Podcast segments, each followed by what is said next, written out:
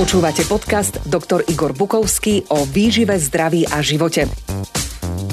Vítajte v dobrej spoločnosti. Už vyše 30 rokov vám podáva zaujímavé, podnetné a dôveryhodné informácie o výžive a ľudskom zdraví. Každá časť nášho podcastu prináša horúce novinky, pripomína staré pravdy a ponúka inšpiratívne myšlienky a zamyslenia o svete okolo nás. Vypočujte si jeho ďalší podcast, ktorý vás naštartuje a podporí v pozitívnych životných zmenách. Dobrý deň a vítajte. Na dne 4 správy. Posledná bude o tom, že nízka hladina testosterónu sa spája u mužov s ťažkým priebehom ochorenia COVID-19 a čo s tým môžeme urobiť. A ďalšie tri budú pomerne ľahšie, pretože sa dozvieme, ktorá potravina chráni pečeňové bunky až tak, že ich dokáže chrániť pred toxickým vplyvom alkoholu Dozvieme sa, či má zmysel posunúť si spánok aspoň o hodinu smerom dozadu, aby sme znížili riziko vzniku depresie.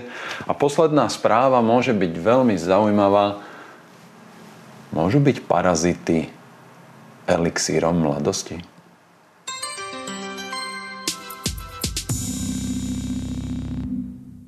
Skôr než sa do toho dáme, mám ešte dve správy. Prvá je, že si vás dovolíme pozvať pre tých z vás, ktorí nestíhate pozerať alebo nemôžete pozerať videá aj do našej podcastovej formy našej komunikácie, takže nájdete naše videá a náš obsah aj na podcastoch všetkých aplikácií a všetkých foriem a platform, ktoré poskytujú podcasty. Podcast doktor Igor Bukovský.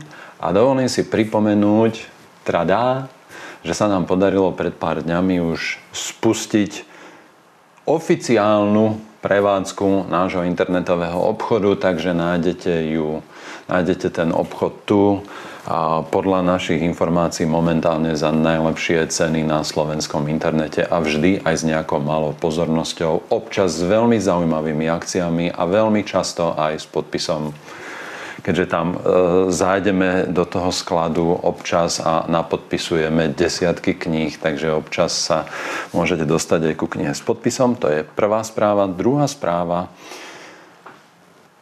Schválenie navýšenia e, dlhu v našej krajine pri prepočte na počet obyvateľov predstavuje čiastku, teda to, čo sa podarilo budúcemu bývalému ministrovi financí dosiahnuť v parlamente navýšenie, navýšenie deficitu o 3,7 miliardy eur. Len toto navýšenie k pôvodnému dlhu, k pôvodnému deficitu v štátnom rozpočte, aby som bol presnejší, predstavuje čiastku 672 eur na každého jedného človeka vrátane novorodenca, ktorý sa v tejto chvíli narodil. Úhrne tá čiastka predstavuje už okolo 11 tisíc eur na každého obyvateľa. Náš štátny dlh pri dodržaní, a my vieme, že historicky sa schválený štátny rozpočet vždy skôr prekračuje, najmä samozrejme v tej dlhovej časti, čiže vytvára sa dlh, ktorý je v skutočnosti oveľa väčší, než sa naplánovalo. Ale ak by dodržali Národnej rade dodatkom schválený deficit štátneho rozpočtu, tak sa zadlženie každého človeka, každého občana Slovenskej republiky, vrátane tých novorodencov, vyšplhá cez hranicu 11 tisíc eur na osobu.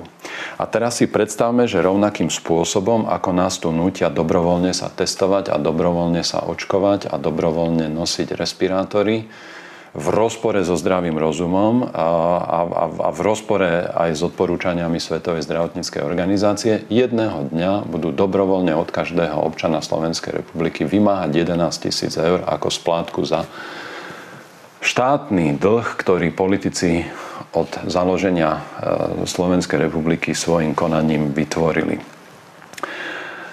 A druhá časť tejto druhej správy je, že že situácia okolo tej, okolo tej správy Slovenskej informačnej služby a všetko to, čo sa spustilo utajeným stretnutím v miestnosti, ktorá sa nedá odpočúvať a následným cirkusom v chráme nášho národného chaosu, ktorý sa kedysi volal Národná rada Slovenskej republiky, Tak toto všetko potvrdzuje slova, ktoré som tu vyslovil už pred niekoľkými mesiacmi, že to, čo súčasná vládna e, garnitúra predstavuje ako očistu štátu od korupcie, je v skutočnosti iba vojna gangov.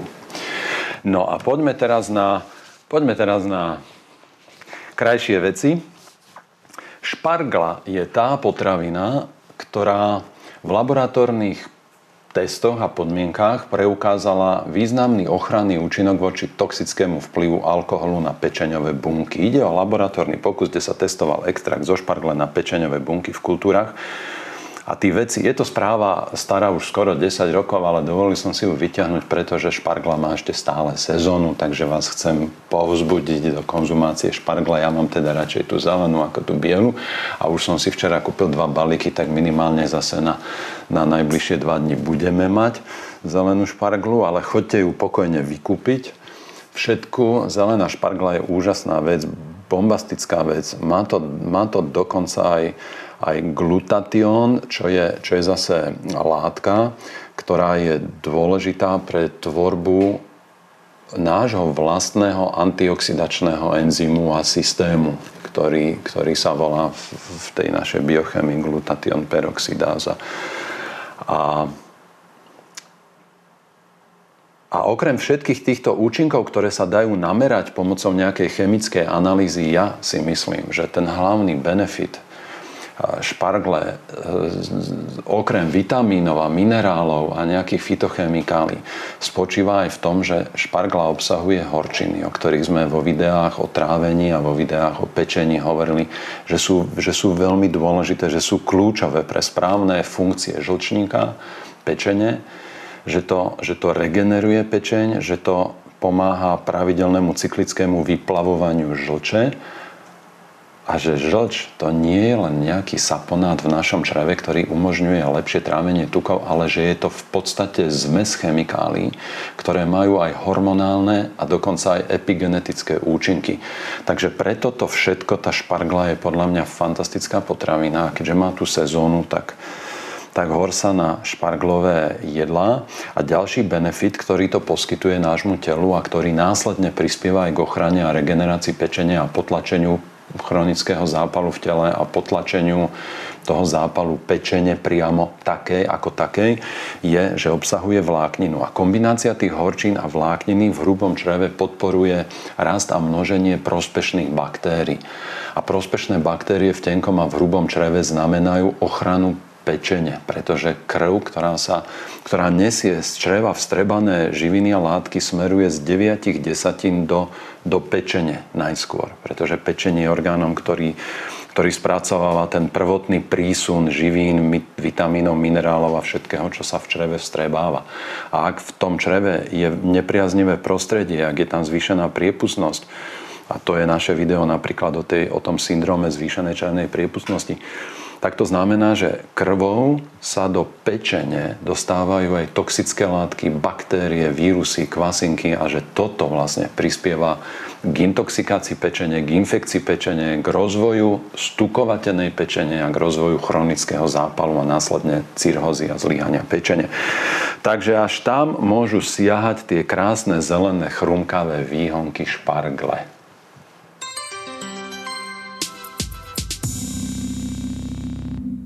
Môžu byť parazity elixírom mladosti? Parazity, nie paraziti, nie ľudskí paraziti, nie paraziti na štátnom rozpočte, nie paraziti na ľudskej dôvere, nie paraziti na rodine, nie paraziti na našom verejnom živote, ale parazity, konkrétne pásomnice a konkrétne v štádiu larvy.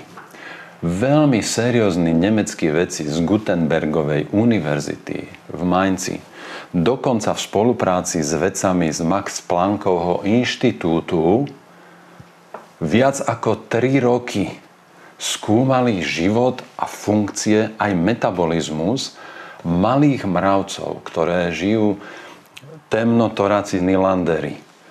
Druh mravcov, jeden, ktorý žije, má to asi 2 až 3 mm a žije to, žije to väčšinou na okraji lesov, niekde v takých tých vrstvách kôry a, a lístia v pomerne malých kolóniách, ako som sa dočítal.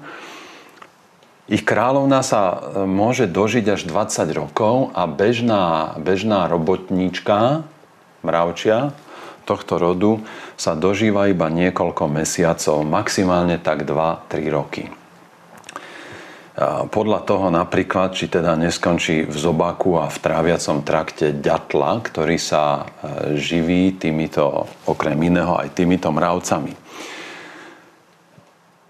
Títo nemeckí vedci, veľmi seriózni vedci, skúmali niekoľko kolónií mravcov, ktoré odobrali v blízkosti mesta, kde tá univerzita je a, a zistili, že niektoré tie kolónie a najmä niektoré tie robotníčky, tí robotníci, mravčí, boli napadnutí larvami pásomnice, ktorá sa zase volá Anomotenia brevis. Dokonca jeden mravec, ktorý má iba 2 až 3 mm na dĺžku, môže mať, môže mať vo svojom organizme až 70 lariev tejto pásomnice. A tá pásomnica má pomerne zložitý cyklus, končí tým, že keď to ten, keď to ten ďateľ e, zožerie, tak sa tá larva dostáva do tráviaceho traktu, kde sa z neho potom tá pásomnica rozvinie a teda ten vták je potom takto napadnutý. No ale oni zistili, že robotnice mravca temnotoraciny landery, ktoré sú napadnuté touto, touto pásomnicou, majú svetlejšiu pokožku, pretože to mení ich pigment, pigmentovanie, sú pomalšie, menia nejako svoje správanie, mení sa aj ich metabolizmus, menia sa ich gény Iné mravce sa o ne starajú viac. Vedci však zistili, že to nie je preto, že by tieto napadnuté a infikované mravce požadovali nejakú, sta- nejakú väčšiu starostlivosť. Tá starostlivosť v niektorých prípadoch dokonca prekračovala až mieru starostlivosti o kráľovnu tie mravce chemicky vylúčovali niečo, čo spôsobuje, že iné mravce sa o ne starajú viac. Čo to znamená, že sa o ne starajú viac? Viac ich čistia a viac ich krmia. Čiže tie mravce mali lepšiu zdravotnú a sociálnu starostlivosť. Vedci zistili, že mravce, ktoré sú napadnuté touto pásomnicou, sa dožijú takmer toľko ako kráľovna. Teda, že to predlží niekoľko násobne, to predlží dĺžku ich života oproti bežným, bežným mravcom.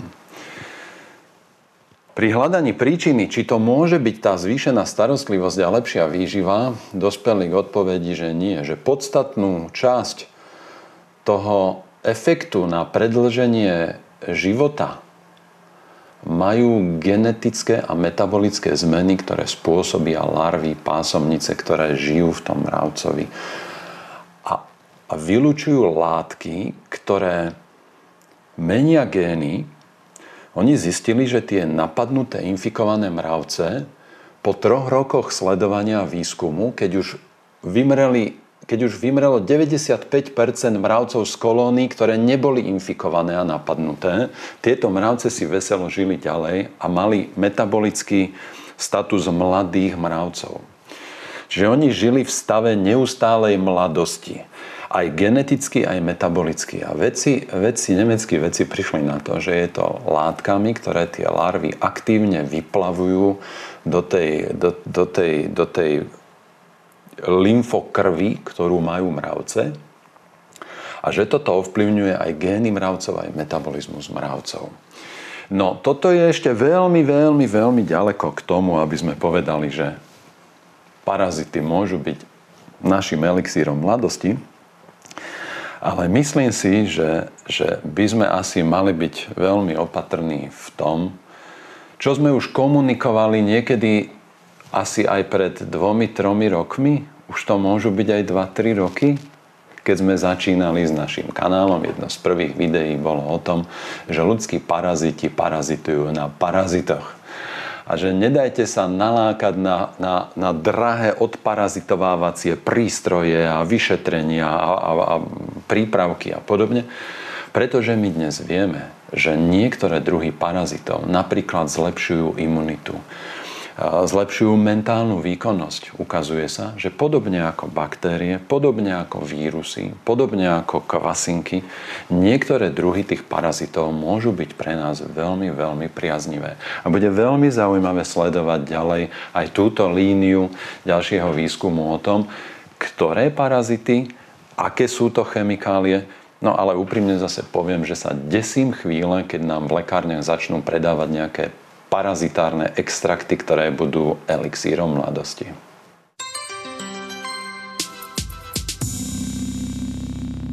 V časoch, keď nezmyselné lockdowny, keď nezmyselné vypnutie spoločnosti spôsobilo, že ešte aj mnohé profesie ako, ako po internete kolujúce fotovtipy a kreslené vtipy murára, ktorý sedí doma v obývačke pri stole a pred ním je hromada tehiel a vedľa neho je fúrik s maltou s nápisov, že mám home office.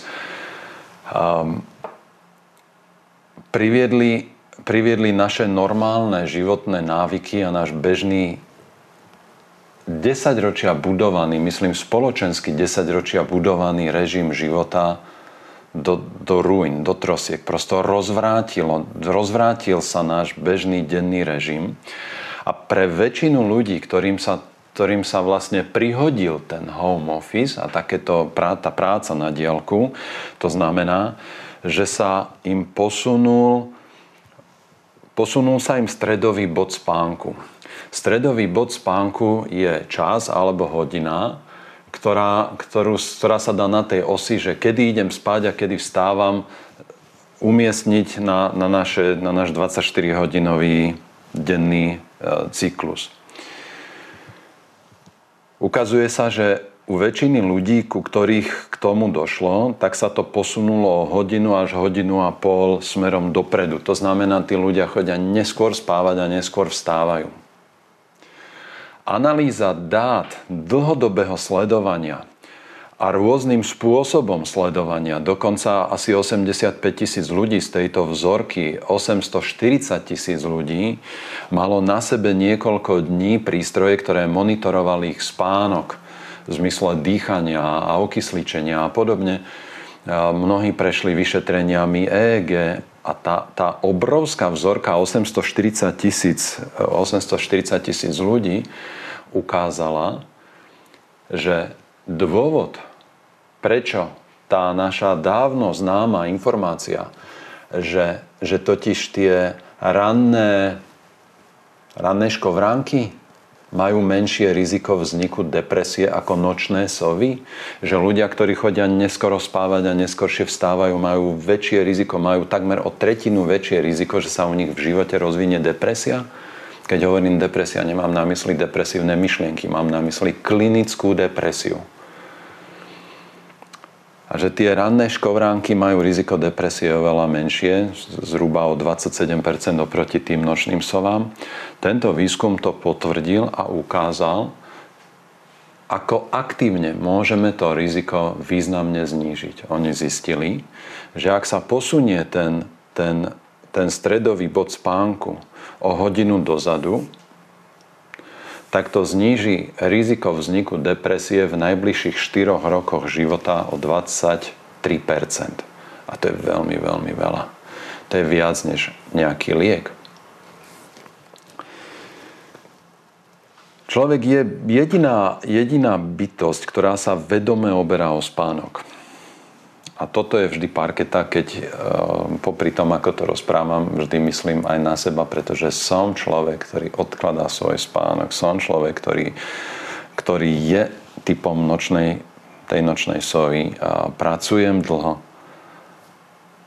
Ale v súvislosti s informáciami, že títo ľudia majú zvýšené riziko hypertenzie, zvýšené riziko cukrovky, zvýšené riziko klinickej depresie v živote, treba uvažovať o tom, že aj takýto človek by mal, ak najmä ak nemá možnosť dospať sa primerane, alebo ak je tento jeho posunutý režim pre neho dôvodom neustálej asynchrón je s vonkajším svetom, pretože to, to v, napríklad v rodinnom spolužití môže predstavovať závažné problémy. To môže predstavovať vážne napätie partnerské alebo, alebo, alebo, alebo mm, vo vzťahu k deťom a podobne. Čiže je potrebné uvažovať o, nejakom, o nejakej lepšej synchronizácii a je potrebné uvažovať o, o vedomej snahe chrániť sa tým, že, že pôjdeme spať už o hodinu včasšie, než sme zvyknutí, ak budeme spať rovnako dlho, to znamená, že posunieme ten stredový bod spánku všetko o hodinu takto dozadu, znížime tým z dlhodobého hľadiska riziko vzniku klinickej depresie o 23%. A to je veľmi veľa. A toto, takéto opatrenia za to stoja. A mali by, sa, mali by sa na toto opatrenie orientovať najmä ľudia, ktorí majú v rodine klinickú depresiu, ktorí majú sklony k depresívnym stavom, ktorí zaznamenali takúto významnú zmenu v tom narušení spánkového režimu u seba za posledný rok, pre ktorých to nie je prirodzené. Ľudia, ktorí sa nemôžu dospať. A ľudia ktorí, ľudia, ktorí majú z nejakých iných dôvodov zhoršenú kvalitu spánku. Chrápanie, poruchy, poruchy dýchania, zástavu dýchania v noci, alebo chrápanie partnera alebo partnerky. Prosto rušený spánok v noci a zhoršená kvalita spánku, to všetko sú závažné rizikové faktory. Spánkový deficit je zbraň hromadného zničenia.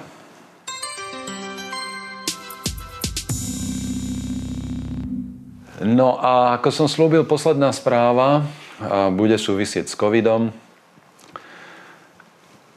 Už niekedy v lete 2020 sa objavili prvé informácie o tom, že muži, ktorí majú nižšie hladiny testosterónu, Prvé sa objavili samozrejme informácie, že muži umier- majú ťažší priebeh a umierajú na následky COVID-19 dvakrát častejšie ako ženy v rovnakom veku, najmä teda v tých vyšších vekových kategóriách. No a potom sa prišlo na to, že testosterón v tom hrá nejakú úlohu. Pôvodne sa dokonca predpokladalo, že vysoký testosterón môže byť tou príčinou, lebo však samozrejme normálna hladina testosterónu u mužov je vyššia ako je hladina testosterónu u žien. Aj ženy majú testosterón, tak ako muži majú estrogeny a estradiol.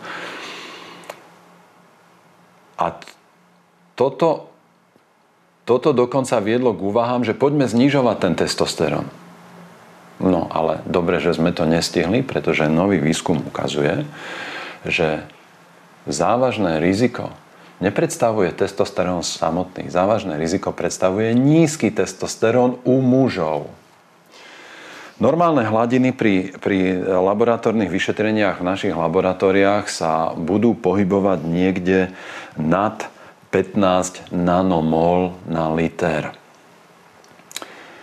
hodnoty od 9 do, od 12 do 15 sa považujú za pásmo, kde už je odporúčané zvážiť substitúciu, teda užívanie testosterónu, ktorý by mal kompenzovať taký deficit, v kontexte ale s klinickým obrazom a vyšetrením voľného testosterónu v krvi. Hodnoty pod, pod 9 eh, až, až pod 8 sa už považujú za také nízke, že tam sa, tam sa už vlastne ani nediskutuje o tom a tam už tá, tá substitúcia hormonálna sa má nasadiť. A to šedé pásmo je tam zrejme širšie. No, to, na čo, to, na čo veci e, z americkej univerzity e, upozorňujú, je fakt, že muži, ktorí prišli do nemocnice s hladinami testosterónu nižšími než 8, mali väčšie riziko ťažšieho priebehu a čím mali hodnoty testosterónu nižšie, tým bol priebeh ochorenia ťažší. Oni dokonca dali do priamého súvisu potrebu ventilácie a riziko úmrtia pri hodnotách testosterónu pod 2 nanomoly na liter. A to je hodnota, kde už ten človek mal byť prosto na, na hormonálnej substitúcii, ale nebol. A bez ohľadu na to, či ide, či ide o vek. Čiže bez ohľadu na to, či tieto nízke hodnoty boli, boli zaznamenané u mužov vyššieho veku, stredného veku alebo, alebo nízkeho veku, aj u mladých mužov nízke hodnoty testosterónu predstavujú vážne riziko alebo veľké riziko ťažkého priebehu a väčšieho rizika umrtia na COVID-19 a dokonca aj bez ohľadu na obezitu a bez ohľadu na výskyt iných ochorení. My vieme totiž to, že deficit testosterónu u mužov sa spája s úbytkom svalovej hmoty, s úbytkom mentálnej výkonnosti, s oslabenou imunitou, narušeným spánkom, väčším rizikom cukrovky a tak ďalej. Ale bez ohľadu na tieto zdravotné rizika, tá nízka hladina testosterónu sama o sebe predstavuje nejaký rizikový faktor. A dokonca aj v priamej súvislosti oni pozorovali, že tí ľudia, tí muži, ktorí prišli do nemocnice s nižšou hladinou a mali ťažší priebeh, tak už po troch dňoch mali tie hodnoty testosterónu ešte nižšie. No v tomto kontexte by som si dovolil dva odkazy pre mužov.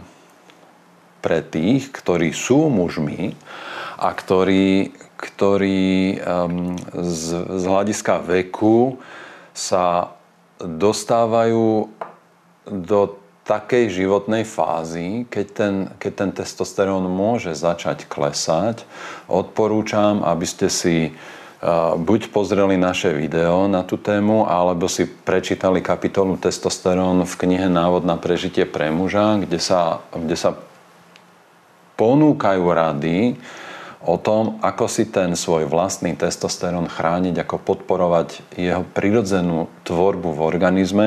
Jedným z najúčinnejších opatrení je je silové cvičenie. Prosto naozaj pracovať na udržaní svalovej hmoty po 50 je veľmi dôležité opatrenie, nielen vzhľadom na, na, na zdravie svalov, kostí a, a, a prevenciu, cukrovku, prevenciu cukrovky a prevenciu Alzheimerovej choroby, ale aj, ale aj v záujme udržania optimálnej hladiny testosterónu. Aký efekt to bude mať, to je samozrejme individuálne, ale efekt to má. Čiže, čiže silové cvičenia sú jedným z kľúčových opatrení, ktoré potrebujete mať na mysli, ak ste muž vo veku nad 45 rokov, nad 50 definitívne a dokonca aj muži nad 60 a nad 70 rokov. Prosto silové cvičenia majú byť súčasťou vášho, vášho života, vášho dennej, vašej dennej rutiny aspoň 3x, 4x do týždňa silové cvičenie, ktoré trvá 30 alebo 40 minút a zaťaží tie najväčšie svalové partie, môže byť veľmi účinným nástrojom, ako, ako si podržať ten testosterón alebo aspoň, aspoň ako spomaliť ten jeho pokles v organizme z hľadiska senescencie, starnutia. No a pre mladých mužov, ktorí ešte nemajú pokles testosterónu z nejakých nechcem povedať, že fyziologických dôvodov, pretože vek nie je fyziologický dôvod, aby sme strácali a strádali. Všetko aj, aj, aj do vyššieho veku sa dá udržať v dobrej kondícii aj s dobrým testosterónom. Ale pre mladých mužov, ktorí v rámci nejakého kultúrneho kontextu a patologických, progresivistických predstav o pohľaviach príjmajú veľmi nebezpečný model o tom, ako má muž vyzerať a ako je maskulinita toxická a nebezpečná, ako je, ako je mužnosť a mužskosť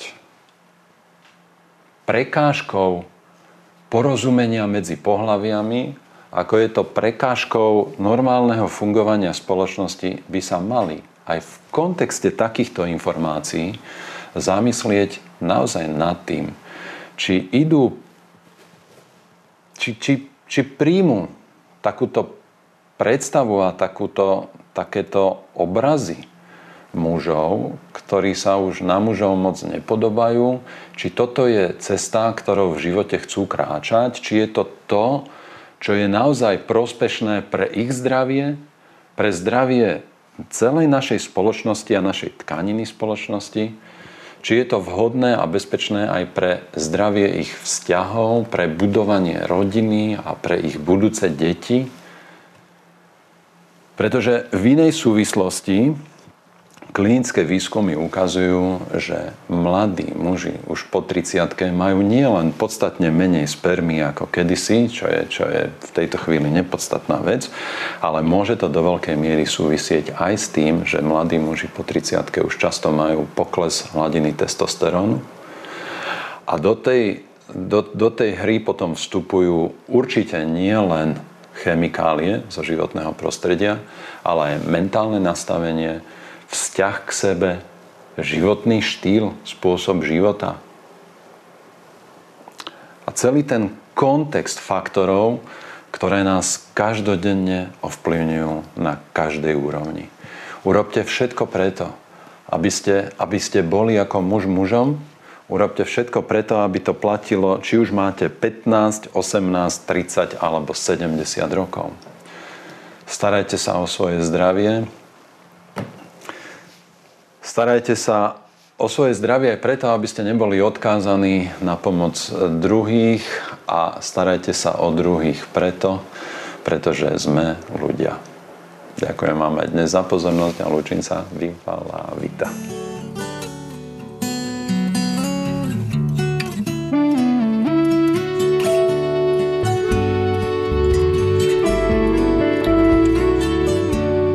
Ďakujeme, že počúvate podcasty Dr. Igor Bukovský o výžive, zdraví a svete okolo nás. Tento podcast vyrábame vďaka tomu, že ste si kúpili knihy doktora Bukovského.